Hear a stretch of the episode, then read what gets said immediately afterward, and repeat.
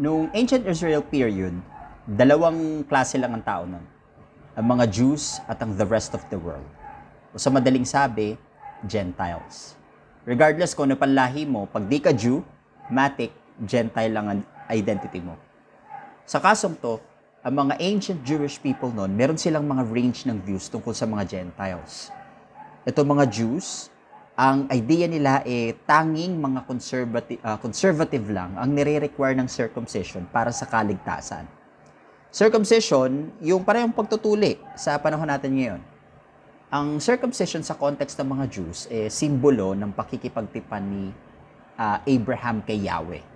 Nasa Acts 15 yung reference tungkol sa circumcision requirement na sinasabi ko. Pero actually, lahat naman halos eh nag expect na matutuli kung gusto nila maging part ng God's people. Sa kanila mga Hudyo lang.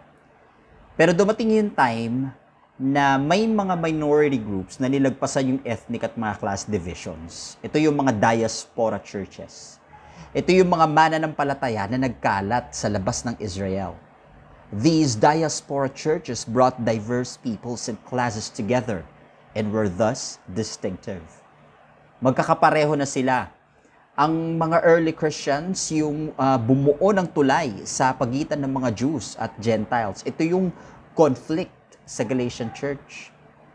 Nade-divide sila ng race, ng social, at ng gender categories. In particular, yung slave versus free at gender prejudices. Meron pang thought ang mga Greeks na pinagpapasalamat nila sa isang deity na hindi sila ah, ginawang hayop o kaya ginawang babae o kaya hindi non-Greeks. Tapos yung mga Hudyo naman, lalo na yung mga teachers, nagpapasalam, ah, nagpapasalamat sila kasi di daw sila isang Gentile o kaya slave.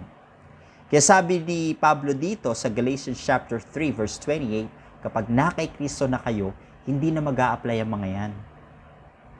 Hindi naman ibig sabihin na hindi na yun mag exist yung mga standard categories na yan. Ibig sabihin eh, tong mga dis- ah, distinctions na to eh, hindi na grounds o kaya hindi na magiging pamantayan ng exclusion o pagka-itsupwera mo from the life that God offers to all people in Christ. Kaya nga verse 20 sabi, dahil iisa ang Diyos, God seeks to establish through Christ a single unified family. Ewan ko ba sa ating mga Kristohanon, ang hirap hilurin sa, sarili, sa sarili natin itong hindi healthy pagdi-divide natin sa mga kawan ng Diyos. Nagsikap at nagsisikap na nga si Lord na maging isa ta na, na maging isa ah, na maging isa tayo sa pamamagitan ni Kristo. Tayo naman dito, tag ng tag na ikaw dito, ikaw ah, ito grupo mo, ikaw diyan, diyan ka, kumpul-kumpul, paksyon-paksyon. Okay sa umpisa eh, kinalaunan magsasaringan din or worse, mabubuwag din na may kanya-kanyang pain ng bawat isa. Pa, ah, paalalahanan natin ang ating pagsisikap sa biyaya ng Diyos na maging katulad ni Kristo na maiwasan natin o kaya mailagay sa tama at may wisdom sakali mang mga ngatigori tayo. Pangunahan natin na ah, pangunahan natin ang pagdulog sa Panginoon ang ganitong klaseng mga lakarin ng simbahan at maging instrumento tayo ng Diyos na maging tulay ng bawat isa tungo sa unification ng lahat.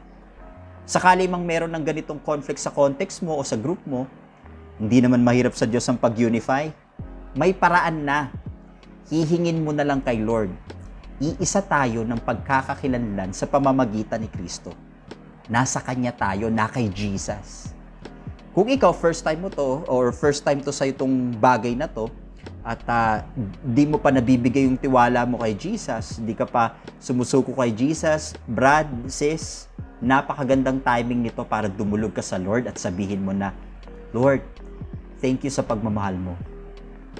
Sorry sa mga nagawa ko. Napakadami kong kabulustugan sa buhay na yung iba tingin ko, di ko na mababago pero naniniwala ako, Lord, walang imposible sa'yo. Kaya eto ako, sumusuko sa'yo binibigay ko ang buhay ko sa iyo at hahayaan kitang maghari at manguna sa buhay ko. Tulungan mo ako. Amen. Bagaman iba-iba tayo, espesyal ang role ng bawat isa sa ikabubuti at i-edify ng simbahan. Minsan matatalisod ka, mapanghihina, pero ganun pa man, ang kalakasan ay magbumula sa Panginoon. Ang kaligayahan nagmumula na siya from within kasi ang banal na spirito ay nananahan na sa atin. Hindi iba si kapatid. Kung duda ka, ituon mo sa Panginoon ang saloobin mong yan.